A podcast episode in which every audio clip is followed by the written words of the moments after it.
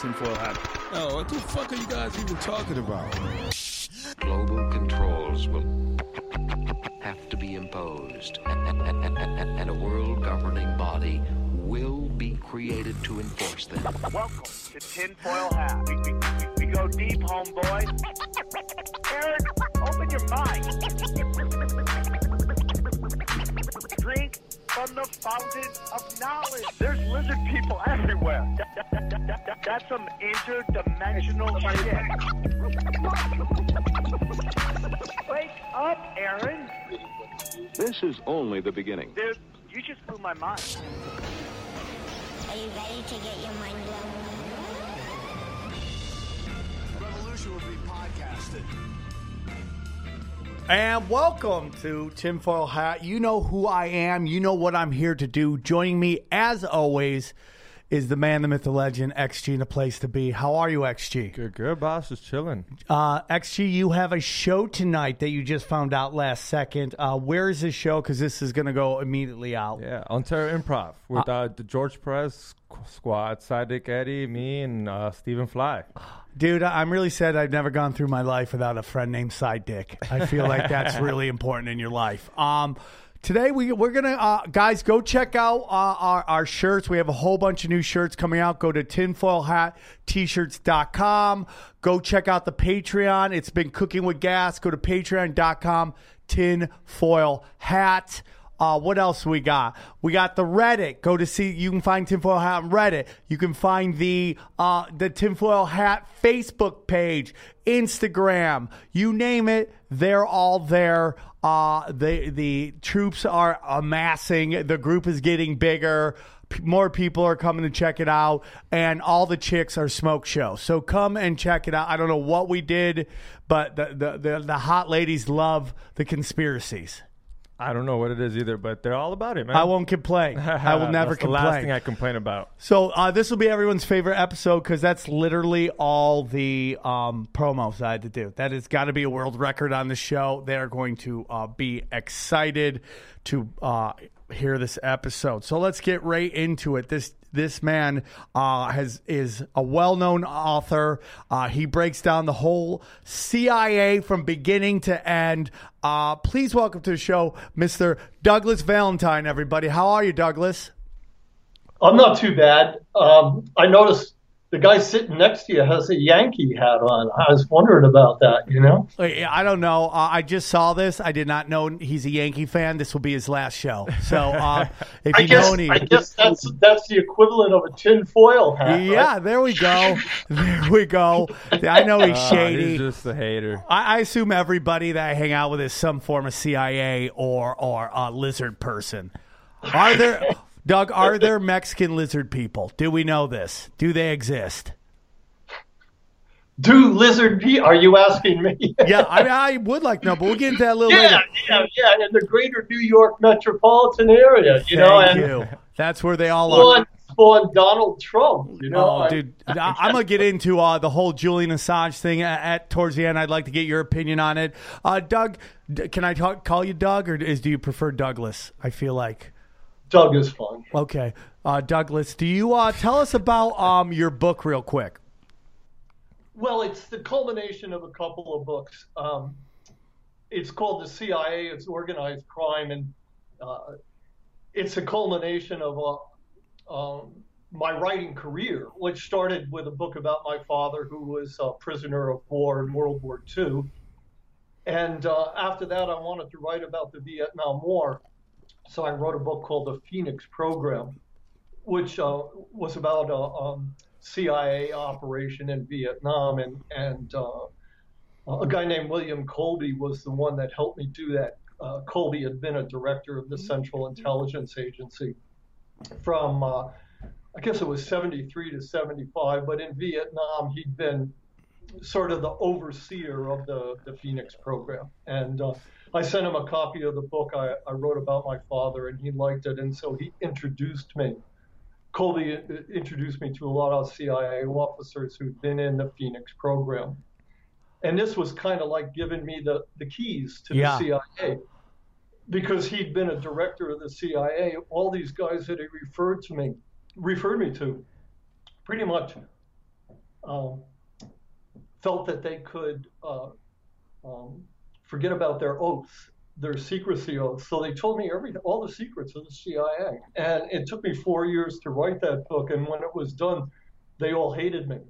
Oh my they thought God. was- they thought I was like some, you know, junior G-man or something because you know Colby had referred me to him. But uh, I ended up doing a critical book, and so I got a um, got on their bad side. But uh, after that, I wrote two more books, um, both about the CIA's involvement in uh, uh, international drug trafficking.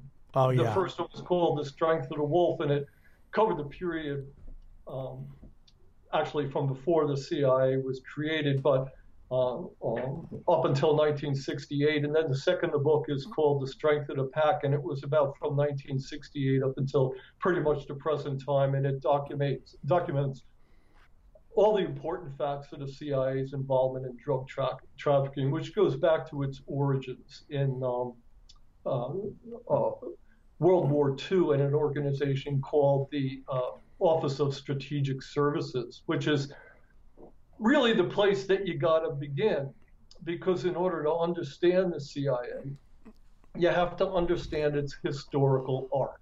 You have to be able to see where it began, why it why it began, uh, what its you know what its purposes were in the beginning, and then track it up until you know as thoroughly and as much as far as you can.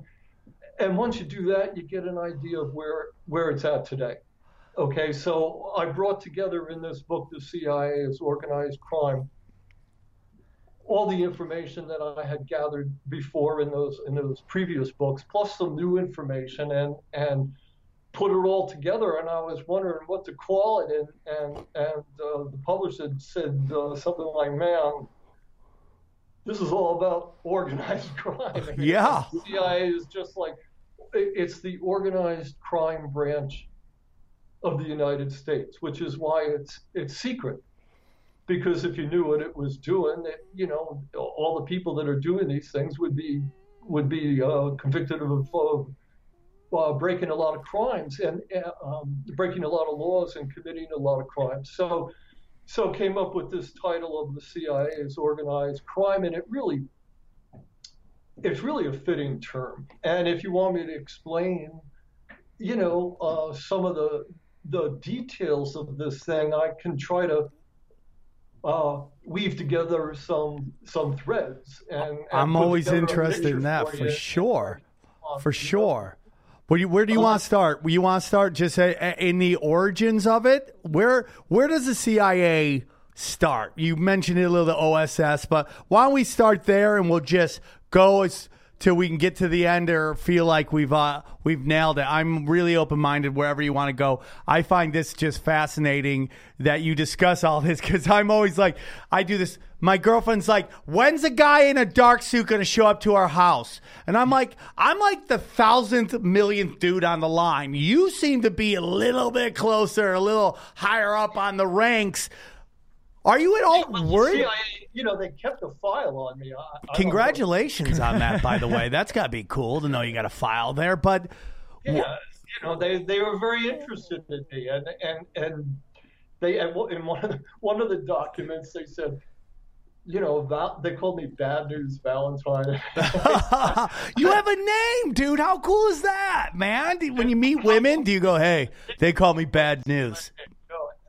But anyway, it, it, it was actually very serious stuff, and Of it, course. it was a very serious organization in the beginning. In this Office of Strategic Services, which was created by President Franklin Roosevelt in World War II to do things. You know, I mean, and we all know that World War II is very serious business. Um, the United States was fighting the uh, the Germans and and uh, the Italians in Europe, and, and it was fighting the Japanese and in Asia. Every guy who was draftable was going off to war and joining the army, and and it was like just uh, the, the military had the invasion of Normandy and, and invasion of Italy, uh, just huge battles. And uh, MacArthur out in the in the in the in the Far East was um, island hopping, you know, through the through the Pacific, trying to get to fight the Japanese. Just horrible, horrendous sorts of battles, and so it's a very serious thing. And and uh, France was occupied, and the United States government needed intelligence in the areas of the world that were occupied by the Japanese and by the Germans, which the United States military couldn't get into. So it created this this Office of Strategic Services, the OSS, and this guy who was who I went to, Colby, the CIA director, had actually been in the OSS, and he had parachuted into France and worked with the French resistance. I mean, they, they did heroic things. And one of the guys that he introduced me to, a guy named Evan Parker, had also been in the OSS. And he was in Burma, uh, where the they organized um, what were called uh, the, this Kachin tribe up in Burma to fight the Japanese in Burma. And one of the things that the OSS did in Burma, the, these Kachin guerrillas wouldn't fight the, the Japanese unless the OSS provided them with opium. And this is not the sort of thing. Here we go. There's a- Here we go. There we go. This is one of the reasons why the OSS is created because, you know, technically the United States military is not allowed to do things. But if you have a secret organization like the OSS, then it can do these sorts of things that are what nowadays people refer to as extra legal. And one of the other things that the O- when when the OSS was assembled, I think it's called Black Ops now, right? They call a lot of it Black Ops. Yeah, you know, I mean that's sort of the um the mil yeah, the military and, and, and the CIA when they when they do something that's um absolutely nobody's ever supposed to know about, they call it a black ops. Of course Yeah. everybody knows that they're doing black ops all over the world. Yeah. You're just not supposed to know about the specific ones. You Can know? I ask something real quick, Douglas? Sure. Real quick. Is there, you know, I was always told that the CIA, uh, or that what we know of it now, was also a continuation of uh, uh, Nazis and how they had had their own intelligence uh, uh, groups, and that we obviously when the not when World War II and the the international banks pulled their funding from the Germans and that whole thing collapsed, we kind of had an expansion draft where we got to pick the best, uh, who wants the best Nazis, and uh, we took the ones and they helped kind of form what we kind of know as the uh, the CIA now. Is that? Oh yeah, is that- that's that's absolutely true. Because when the war was over, the United States occupied Germany and and and uh, West Germany, and and the Russians, the Soviet Union occupied East Germany, and in the countries that the United States occupied uh, and was supporting with you know a lot of financial aid, a lot of these countries had been devastated by the war. The, the aid that they gave came with strings attached, and one of the strings Always that was attached was that the CIA would organize the police forces in these countries, Oh. and and they would get all the intelligence that these police forces were um, acquiring on Ah. political figures, and and um, also they would organize the intelligence services of these countries, and that's what they did in Germany, and in in putting together the police and intelligence forces in Germany and a lot of other countries after World War II, they hired all the fascists. yeah. Because in the days after World War II, we weren't fighting the, the fascists anymore. Now we were hiring the fascists to, to help fight the communists. And it was the communists who, you know, basically, especially in Europe and in China, had defeated the fascists. So now, so people, and, and this is one of the things that the OSS did, is it worked with the communists in World War II. And then when the war, when the war was over, it just like suddenly turned on them. And Just now, flipped the square. War was against the communists, and and uh, so they had all this intelligence on who the who the communists were and what their background was. Now again, the military can't isn't fighting political wars. It you know when the war was over, the, the military basically went away. So now you need you needed a secret organization that could organize police and intelligence forces in Europe and around the world uh, in order to uh, fight against the Soviet Union. So that that became this the the job of the CIA. And in doing this, they not over not only hired the fascists, you know, uh, they also hired the people that they had worked with in World War II who were part of organized crime. I mean, actually, the mafia. Uh, I'm sure you've heard of this, but in World War II, there was something called the Luciano Project, No. in which the, in which the OSS actually hired mafiosos to help them in the invasion of Europe, in, in Italy especially. Yeah. And, and when they were invading Italy, all the, the whole sorts of mafia guys went along with the invasion fleet and and um, started organizing political forces and and uh, the, the the Christian Democrats and stuff like that in Italy, so that when when the war was over, they would have people and, and they were fighting the communists who who would serve the, the United States. And um, um, those connections, which were the OSS formed with organized crime, the mafia in World War II, exist to this day, and they never gave them. They never gave them up. And just to give you an example, you know, when the CIA wanted to assassinate Fidel Castro, who did they call on? They called on Santo Trafficante, who was the biggest drug dealer. He was an dr- amazing drug dealer out of out of uh, Tampa, Florida, and his father had organized the drug business in Cuba in the 1930s and 40s, and, and that was Santos Sr. And Santo Jr. took over the business in the late 1940s. And in 1961, when the CIA wanted to assassinate Cuba, they hired Santo Trafficante to do the job. Now, this guy, Santo Trafficante, was bringing poor, tons of drugs through Cuba into Florida through the 1940s and 1950s. Mafioso bosses from New York and Los Angeles and uh, Kansas City, all across the country, would come down to, to, to Tampa and they would actually have an auction. This guy Trafficante would sell the drugs to the highest bidders, you know, and they would they would carve up pieces of it and take it back to their cities. Oh my God! Because this guy, because this guy Trafficante helped the CIA in the assassination plot of Fidel Castro, he was never convicted of drug trafficking charges in his entire life. He always worked for the CIA, and, and it's the same thing. And this is what happened, like with Noriega in Panama.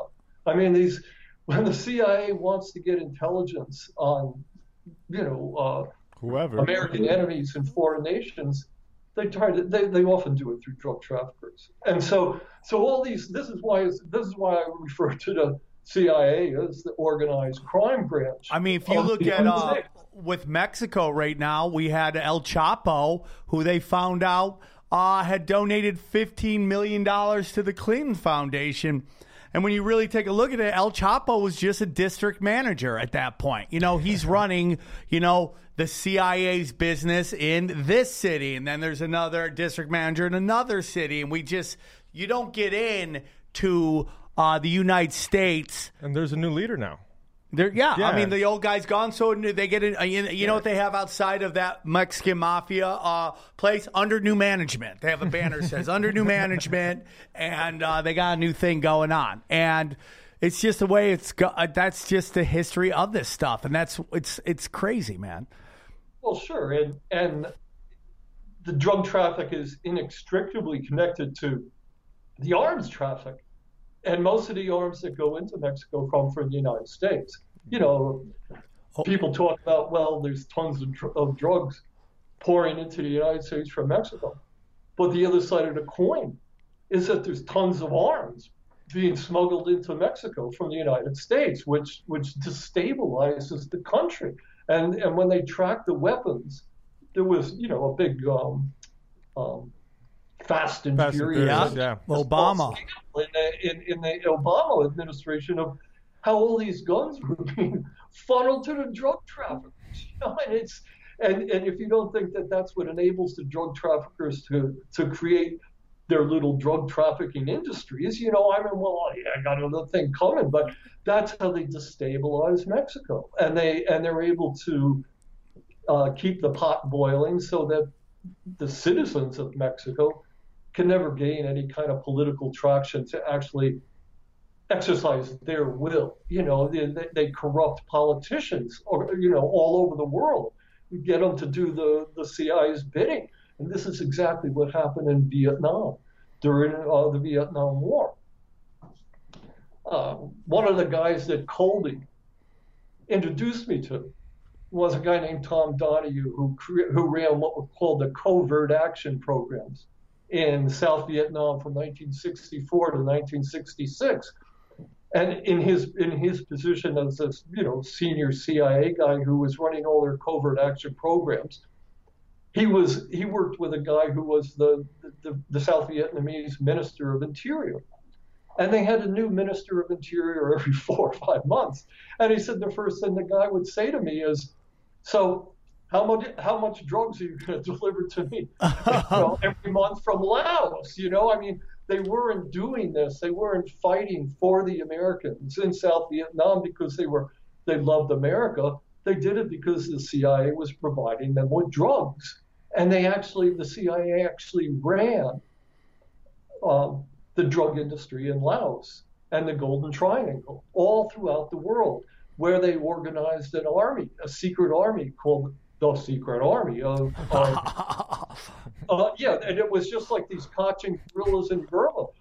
Uh, the, the general was Vang Pao, and they they created an airline for him, especially so he could fly drugs out of the Golden Triangle, where you know where the drugs were being processed into heroin and fly to, to people like Santo Trafficante, who shows up in, in Vietnam in 1968 and gets a connection to Vang Pao and the South Vietnamese generals. And this is all the CIA setting these things up, protecting them, uh, you know, absolutely protecting them from uh, journalists writing about it. You know, I mean, any journalist who, who wandered into Laos at that time you know, was lucky to escape with his life. You know, I mean, you're not allowed, it's secret stuff. You know, uh, I actually interviewed, I went to Thailand and interviewed some of the CIA guys who were involved in that. Um, it's amazing to, to hear the stories they tell about this stuff that was going on. When you, uh, uh, through some of the notes you sent me, you said you wanted to talk a little bit about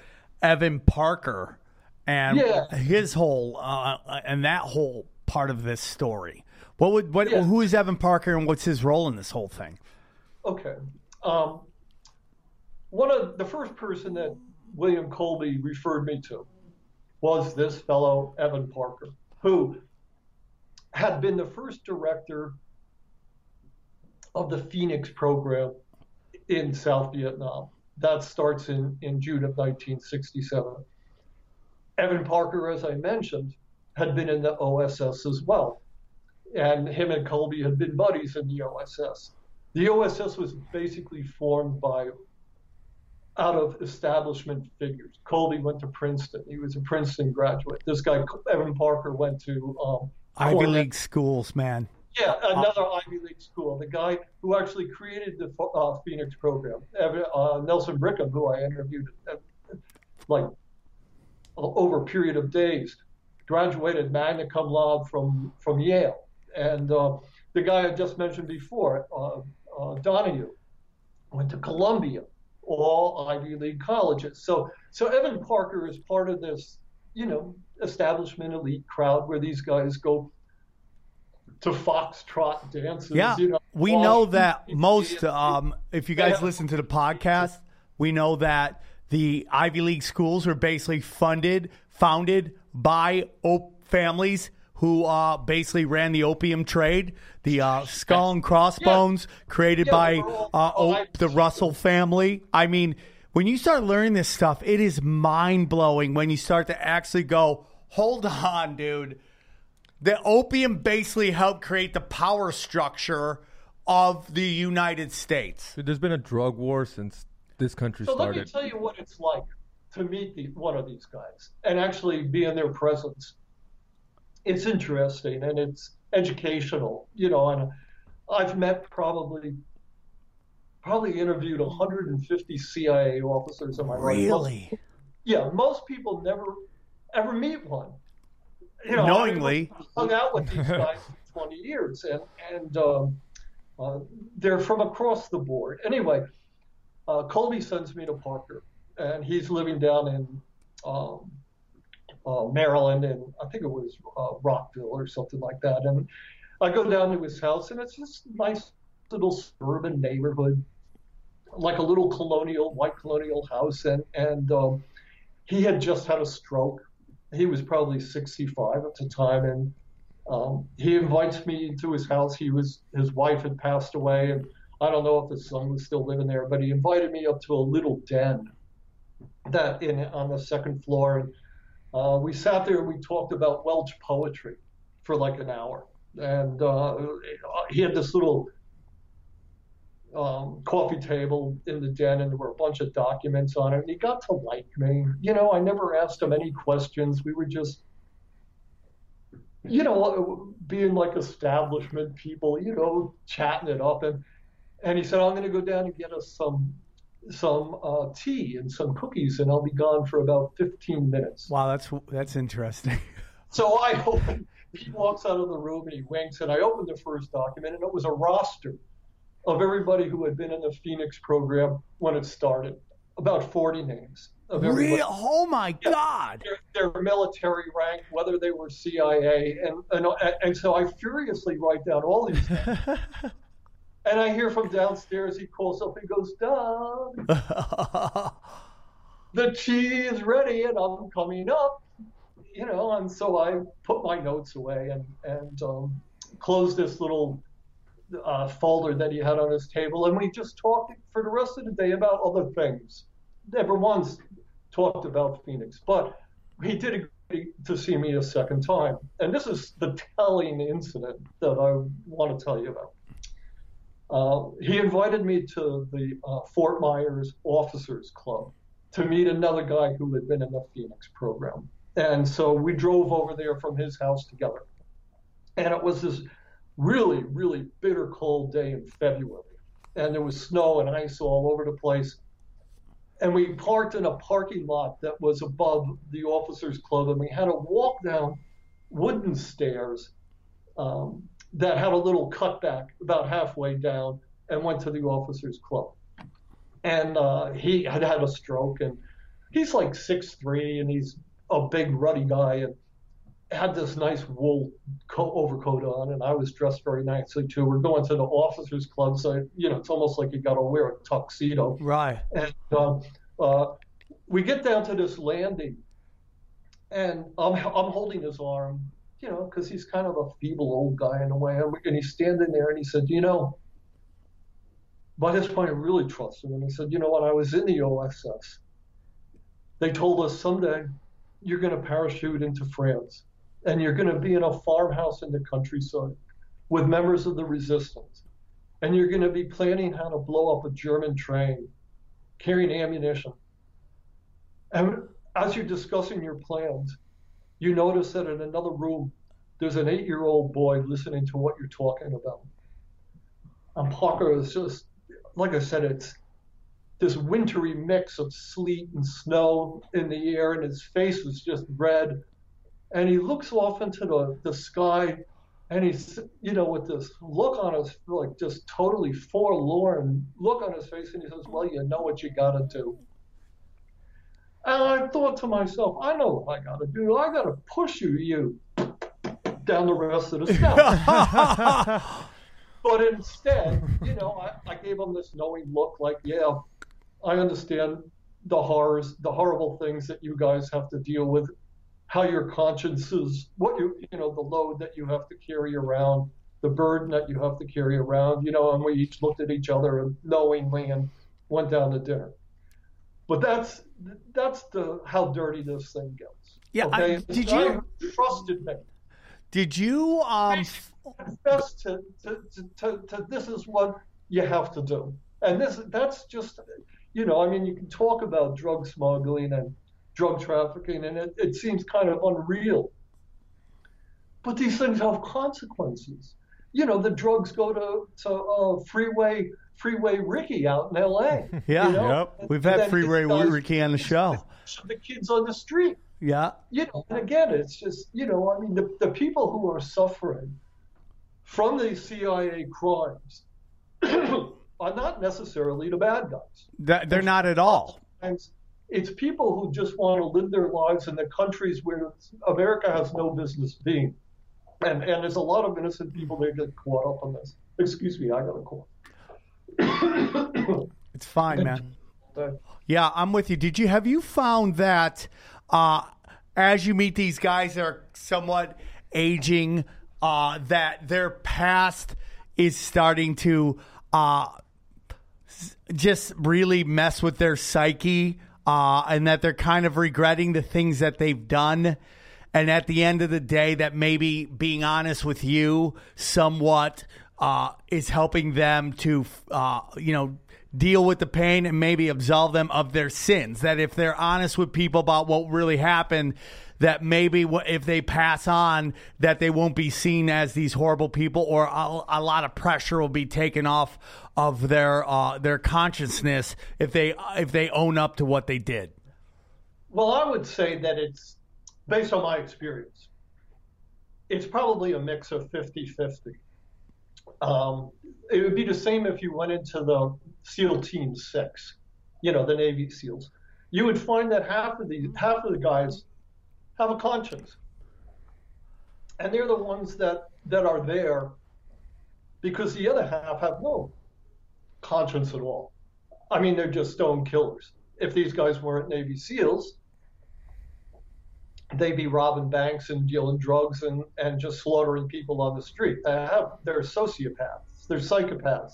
So you need a mix. You need some people that, that give these guys direction and stop them from doing, um, you know, the stuff that they would do if there was nothing. They just go, yeah, were they just go on a rampage. upset. Like, let me tell you about this guy that I met in Thailand. I could listen to you talk all day. Yeah, no. So this, there was this famous guy named Tony Poe, Tony Poshepny. Okay, Anthony Poshepny. His father had been an admiral in the Navy. Tony Poe had um, uh, been in the military in World War II. He was one. Of, he was a commando that a submarine dropped him off in the Philippines. You know, and he swam the shore with a, a knife in his mouth and a grenade in each hand. You know that kind of stuff. Oh, And- shit. What? Looks like a movie. after the war, he they put him into the CIA, and he's one of these psychopath guys that I'm telling you about. Okay, the, they made the movie Apocalypse Now with Marlon Brando, based on Tony Poe. Oh, he's He Marlon Brando's ca- character. Yes, he he was stationed in Laos during the Secret War, and um, he had actually been an advisor to this guy General Vang Pao, who was in the drug business, and um, uh, then they sent him out further out to the west of Laos, where he um, uh, ran a base called the 118A base, which is where the opium caravans that the CIA had helped set up after World War II. They they had taken a bunch of Chinese generals who had who were anti-communist and they settled that's the Kuomintang settled in Burma, and they let them deal deal opium um, out of the area in order to spy on China.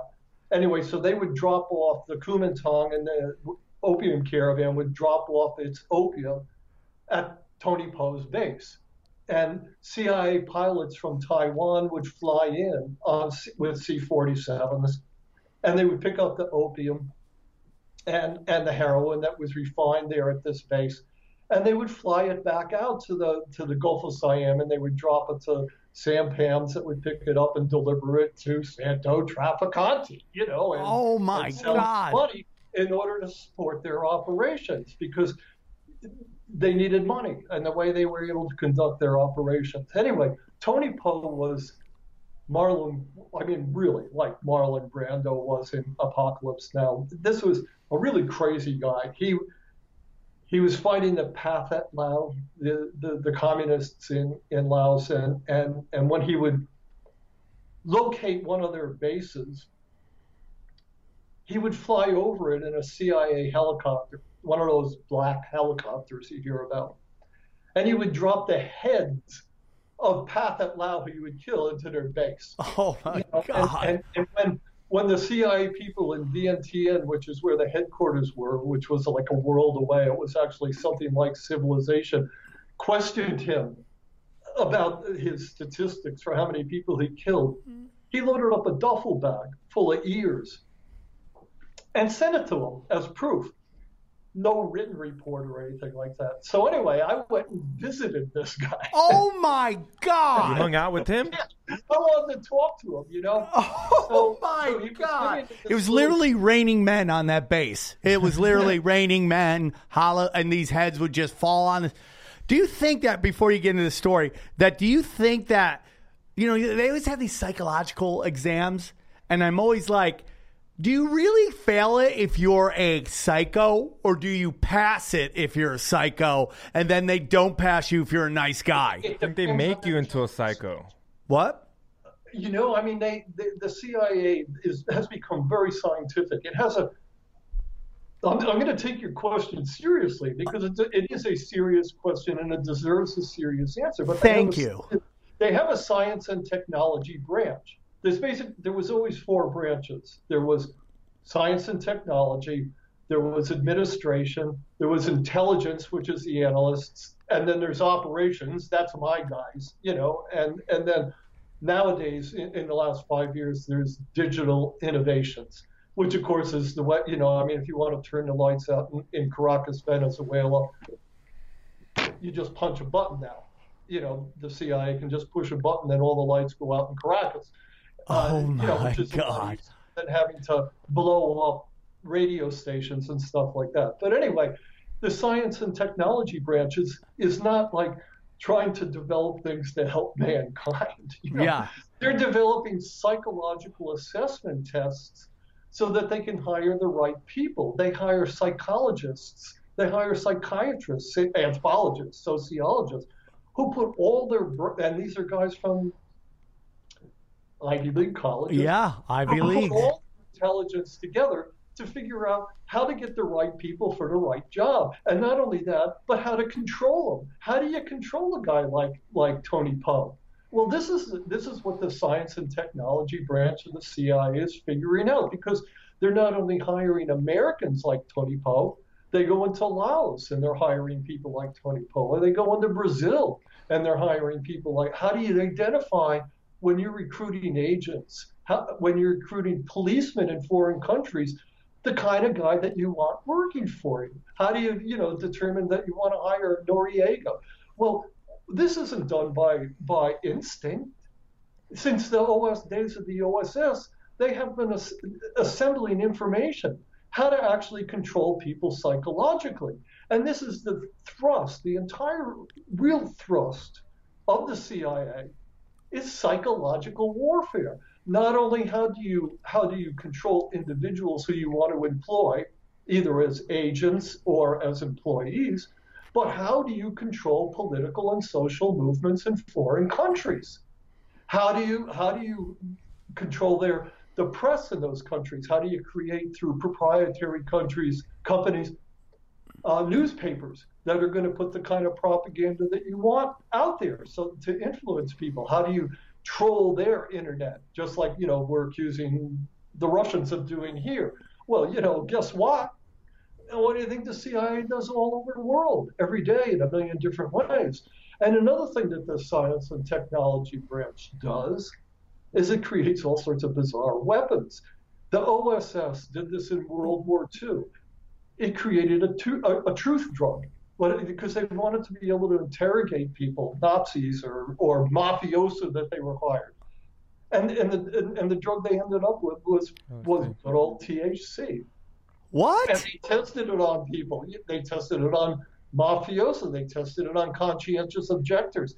And, and after World War II, they turned to LSD. Yep.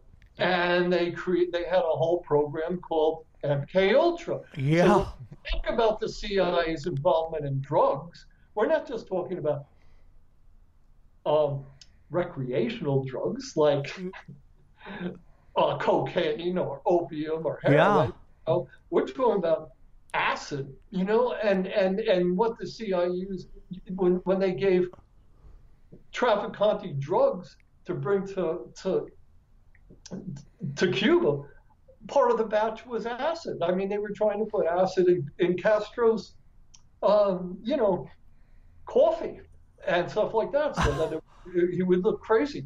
So they're doing that's what that's what this and this again. So you understand the historical arc. This is what they've done from the beginning, and and it goes from the simple days of World War II, where they're they're just getting high on THC, to LSD in the 1950s and 60s. And if you follow the historical arc, you have to ask yourself, well, what the hell have they developed now? Yeah. What drugs can they use today that aren't so visible in order to make people like just go psychotic or break down or or you know i mean science is really advanced and you got to remember that this is an organization that's been in existence now for over 70 years so not only in the beginning it, these guys were neophytes themselves and it was a relatively small organization Yeah. now it's been in existence for 70 years. The proprietary companies that it set up in 1940s and 50s and 60s have grown. For example, they set up a, um, uh, an airline called Aigle Azur, Blue Eagle, and and it, it, when they set it up right after World War II, it consisted of four planes and, and was owned by a Nazi who had been, you know, uh, a guy who had worked for the Vichy French, and he didn't know what, what to do after the war. And so they, they gave this guy some money and they set him up in this little airline, Aigle Azur. And it is now a major airline. Is it Spirit? Spirit? Because they suck. it, yeah, it was a major airline in Laos. It was one of the airlines that they were able to use to transport opium. Well, just use that as an example. They set up after after the war in the 50s newspapers that are now like Rupert Murdoch big. They Yeah. set up they set up uh, all sorts of companies, shipping companies that that can ship drug guns anywhere. They set up arms manufacturing companies. These are proprietary companies that are set up by a CIA guy, and he hires hundred, you know, employees.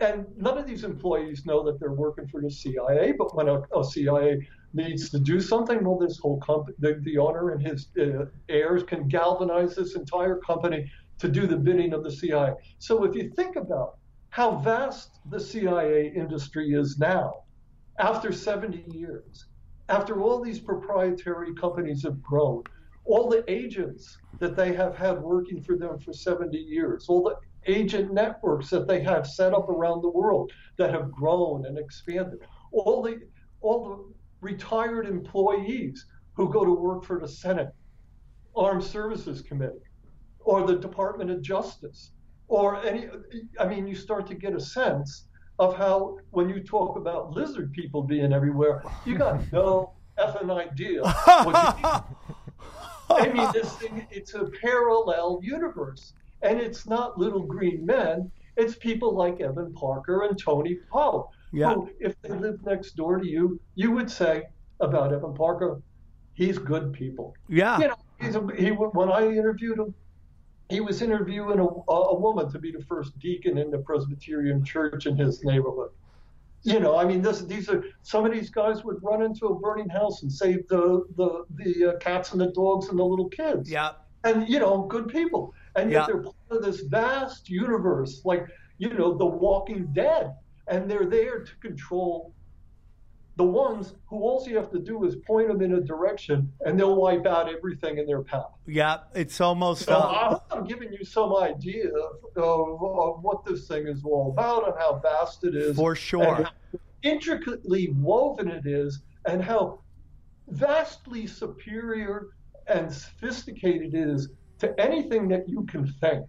well, if you you. know about technology or academia or sociology or anthropology or computers. It is the cutting edge of everything. It is 10 years ahead of everybody else. If you look at uh, Facebook, you look at, I mean, we can go through uh, cultural icons, connections to CIA's, Facebook, Google. Uh, there's also discussions that the CIA is behind Pornhub. Okay, think about the amount of traffic Please that tell me not that. yeah, yeah. Someone's about to erase their account, right, Doug? Um, but Pornhub, Boston, not New York. yeah. I mean, like, look how big that is, and like, if you think about what what you, I mean, like, dude, everybody knows that my my history. Uh, If you go on Pornhub, it's always like, hey, I'm watching this video. Here's all these other video, and then it just starts sliding you down into more and more Creepy crazy shit. Yeah, stuff, and you're like, shit. how did I end up here? And it's just like, not only that, not only that, they don't. You don't even have to visit a porn site. They can create an identity for you on a computer. That is like a parallel history for you. You don't even have to do these things. If they want to blackmail you, if they Yeah. want to frame you, if Yeah. they don't like you, you don't have to do anything wrong. They can create an identity and a, and a, and a history for you on Google. They, they, they're setting up these kinds of Clones. fully backstopped uh, uh, identities, and they can attach them to anybody, anytime, and they could, and they could send it around the world. And before you have a chance to respond, yeah, they can say, "Well, you know, Sam, you know, let me tell you something about Sam."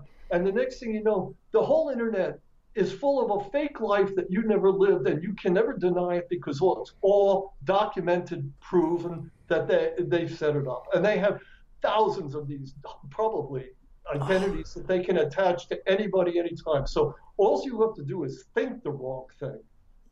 Yeah, I mean that's that's one hundred percent true, and uh, they can frame you. the The big thing they like to do, which is very interesting, is uh, put kitty porn on your computer. They could do that. They could, You bet, you bet. Eh, And uh, you know, it, it happens. And not only that, like this guy Epstein, yeah. they're behind these child porn Oh, for sure. uh, businesses, you know, because they can then get a guy like Epstein, um, billionaires, and now they got them. They, they have them for the rest of their lives to do whatever whatever bidding they want them to do, and they keep them on a string, just the way the cops can keep somebody, some poor slob, down in the streets of Memphis. On a, uh, you know, they have a hammer over them all their lives because they, they did something wrong once, or they can they can frame them on something. And, and if you haven't got billions of dollars for an attorney, you just got to do what the man says. You gotta play ball. I'll You you. gotta play ball. The. CIA is the man over all these these billionaires, and one of the most interesting things in the last minute or two that we have, you know, is that back in the '90s, you know, the, the rumor going around is that that Trump got himself out of out of debt by laundering drug money through his casinos and his hotels and that the CIA was very interested in in who the drug smugglers were, and so they let it all happen, which is why things like that would never be revealed because of the CIA's behind it, Oh yeah. there's nothing there's nothing that a Mueller or a, a Attorney General Barr or anybody can do about it. It it never gets into the report. You never in your entire life will ever hear about the CIA in a law enforcement proceeding. Yeah. the whole justice system in this country exists to protect the CIA and its organized criminal actions, which are integral to the corporate existence of this country and its dominance over all the other countries and corporations in the world. Can I ask you a question? Is the is this an extension of the U.S. government, or is this actually IMF? Uh, is it is it more of an uh, the law enforcement branch of the IMF, the the, the uh, murder squad, uh, the death squad of the. IMF? governments come and go. President, you know different president every four or eight years. The CIA empire is permanent. Yeah, yeah. Okay, you know there's a there's a four year political cycle. If you're in Congress, it's a two-year political cycle. If you're a good boy or a good girl, you get to stick around. If you play ball, if you play You- ball, You know, and then you get to you get to run your little fiefdom, just like those generals in Vietnam did. yep. Man, man sells out their to- fellow man. to The, the kickbacks from the from from um, you know whatever corporation wants to do business, you get lobbyist money. Uh, you know, it's the whole thing. It's it's a it's part and parcel of the the embedded corruption in this country, which which enables you know one percent to own what 70 80 90 percent of the wealth and the rest of us is just schlep around Yeah, it's very and interesting. It's the CIA that keeps that that whole uh, inequity uh, stable and continuous. And do, do you do you think people? I got two more questions, and then then I know you got to jam. Um, one, do you uh, how, do you think people join the CIA thinking that they're going to do this? That you know they're going to be protecting Americans and they're going to be doing all this, and then through psychological uh, assessments, uh, initiation processes, they start weeding out who will help them at the higher levels of this stuff. And then they start to realize that it's not really, let's say, about America, but more about protecting the interests of these very high ups, the 1%, the international bankers, or whatever that is. Do you th- what do you think of the process? Well, again, it's a mix, you know, and, and there's a there's a um, a selection process that goes on. It's a hard thing to grasp, and people are. It's it's interesting because if I had said these things 20 years ago, people would have been less receptive, and if I had said it 40 years ago, well, in the Vietnam War, we all during the Vietnam War, a lot of us knew, you know, there was actually more of a consciousness then. Yeah. But it depends, it, and it depends on on uh, how indoctrinated you are, or what what your personality is. It depends on how how much you can absorb. You know, so there's a whole, there's a whole range of people, but certainly the people who are, are in executive management, they understand. You know, if you may not understand if you're over in the Berlin station somewhere, or you know, schlepping around in in uh, Uruguay. You know, you may think you're just doing your patriotic duty. You know, the guys that go and fight in Iraq and and uh, Afghanistan. You know, and and uh, you know, a lot of them think they're just serving their country. They do not think, like Smedley Butler said, I'm a thug for the corporations. You know, Yeah. I mean, you have to get to the point where you're general, where you start really understanding the big picture. So, you know, there's a whole, again, there's no, you know, there's, there's no one type. It, it's as varied as, as, you know, I mean, if you went to a, a, a baseball game, all the people in the state, you know, I mean, you'll just find a, a tremendous mix. But the people in control, the executive management, the top, you know, like the top 1% of them. 1% Yeah. of 1% of this, they they know, you know, they're absolutely aware, and and they actually have procedures manuals that they have to follow. You know, over the 70 years, you know, this stuff has been codified, fine tuned, fine tuned. procedure manuals to follow, so so so that that nobody knows. So at the highest levels of entertainment as well, there there is a big CIA um, influence. Obviously, you know I've uh, you know I've been talking to my friend and they were breaking down like the different type of MK Ultra, and one of it is. Uh, uh, beta sex kittens, they said, and that's that's where you see these young girls indoctrinated very early, whether it's like the Mickey Mouse Club and stuff like that, where you see these girls are groomed very early, and they become iconic, and then when they seem to want to pull out, that's when either something bad happens to them, or as we're finding out right now, that Britney Spears has been in a forced into a mental facility for the last four months. No one's heard from her while she's been trying to get off this medication, stuff like that. What Um, happened to Kanye? They just all of a sudden go crazy and they disappear. yeah, it's like they, you know, people always talk about who gets off and all that stuff. I think if they blow you up and then you try to get off the leash, that's when something goes bad. What are your thoughts on that whole thing? Because we found like the the uh, Grateful Dead, all that stuff. Um, tend to have some CIA connections to them. Well, I think that at the, the again, it's in a sort of think of it as the establishment at the highest levels of the journalistic trade. The the people who run the New York Times, the people who run the Washington Post, the biggest producers in Hollywood, uh, the biggest the, the, the people who run the oil companies. These people are the CIA. Just like these are the people who formed the OSS. These are the people who form the CIA nowadays. This, they, the CIA has professional journalists that work for it, and they're the best and the brightest. They're the, the sons and daughters of the of the people who own these mag- uh, newspapers, and who are their top editors. So the once you get into the very top of every branch of America, every you know across the board, the top anthropologists, the top sociologists uh, in, in education, the people who run our universities, the, the people who run the automobile industry, the people who run the, the unions, the, the, the people. Once you get to the top of all these, any of these different things, well, that's the OSS. That's the CIA. These are the people who run America. Uh, they're indistinguishable from each other. And, and that's very important to remember because you're not going to get to the top of one of these organizations unless you assimilate. Those trust fund kids. Trust fund kids. That's the story of my life, dude. It's all trust fund kids. He he just said it. Yeah, The- one Are you telling hundred. me that you can't assimilate? I don't know, man. It's not my thing. My dad raised Yeah, a real knucklehead.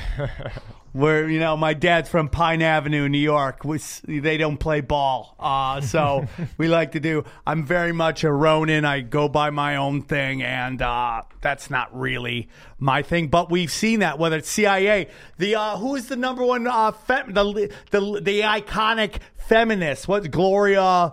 Whatever Steinem is that her name? Yeah. Find out later She CIA. Something that came out, I could not believe how quickly it was pushed uh, here. And this will be the final question. Uh, Jesse Jackson, Al Sharpton, you know, found out that these guys are assets. Now, the final question is FBI, CIA. There's this whole thing that now the CIA is infiltrating the FBI. What are your thoughts on that? I know it for a fact. You know, I mean, that's the, the only way that you, the CIA, can send classified CIA information to the FBI, which is not cleared to see it because it's a higher classification, is if it's actually a CIA officer in the FBI who's reading it. And the CIA never, it's part of the, CIA officers in the Justice Department, there's CIA officers in the Treasury Department. They're sprinkled through every branch of the government, through every industry. That's what they do. That's and and it's been it's been going on since the inception of the organization because you can't communicate with these other with these branches of the government and tell them anything that's going on because they're not cleared to hear it. So you got to have your people there at the highest levels. CIA, dude, it's a CIA world. We're just It's a living in. drug it. world. It's a drug world. It is a drug world. That's it's so crazy that they they they get they ship the drugs in, they pass the law outlawing it, they uh Arrest they, people. they arrest people, and they own the prisons in which you do. They just are taking bucks the whole way. Damn. Right, and you don't have to have a lot of employees. You just have to have the guy at the top. Yeah, that's what they do with dictators. They take out the dictator, and then they just put their guy in. They keep everybody else there. So anyway, can we call it a night? Yeah, Douglas, we are calling it a night, buddy. I appreciate your kindness on coming out. Uh, I know you were sick earlier, so I'm glad you could make it on Thursday. Uh, it was a pleasure talking to you, and uh, hopefully down the line we could do it again. I love the V for Vendetta mask in the back. That's how I know you're a G, my friend, and uh, I appreciate you and everything you do. Uh, be safe, uh, Mr. Valentine. We'll talk to you soon. Okay, take care. We appreciate your time. Thank you. Take care, my friend. Guys, thank you so much. I want to thank uh, Icon for letting us use their studio. And uh, man, this has been fun. I appreciate everybody. Thank you, XG. Fuck And yeah. uh, we'll see you guys soon. Take care, everybody. Thank you. Drink from the fountain of knowledge. There's lizard people everywhere. That- that- that- that- that- that's some interdimensional shit. Wake up, Aaron. This is only the beginning. Dude, you just blew my mind. Are you ready to get your mind blown?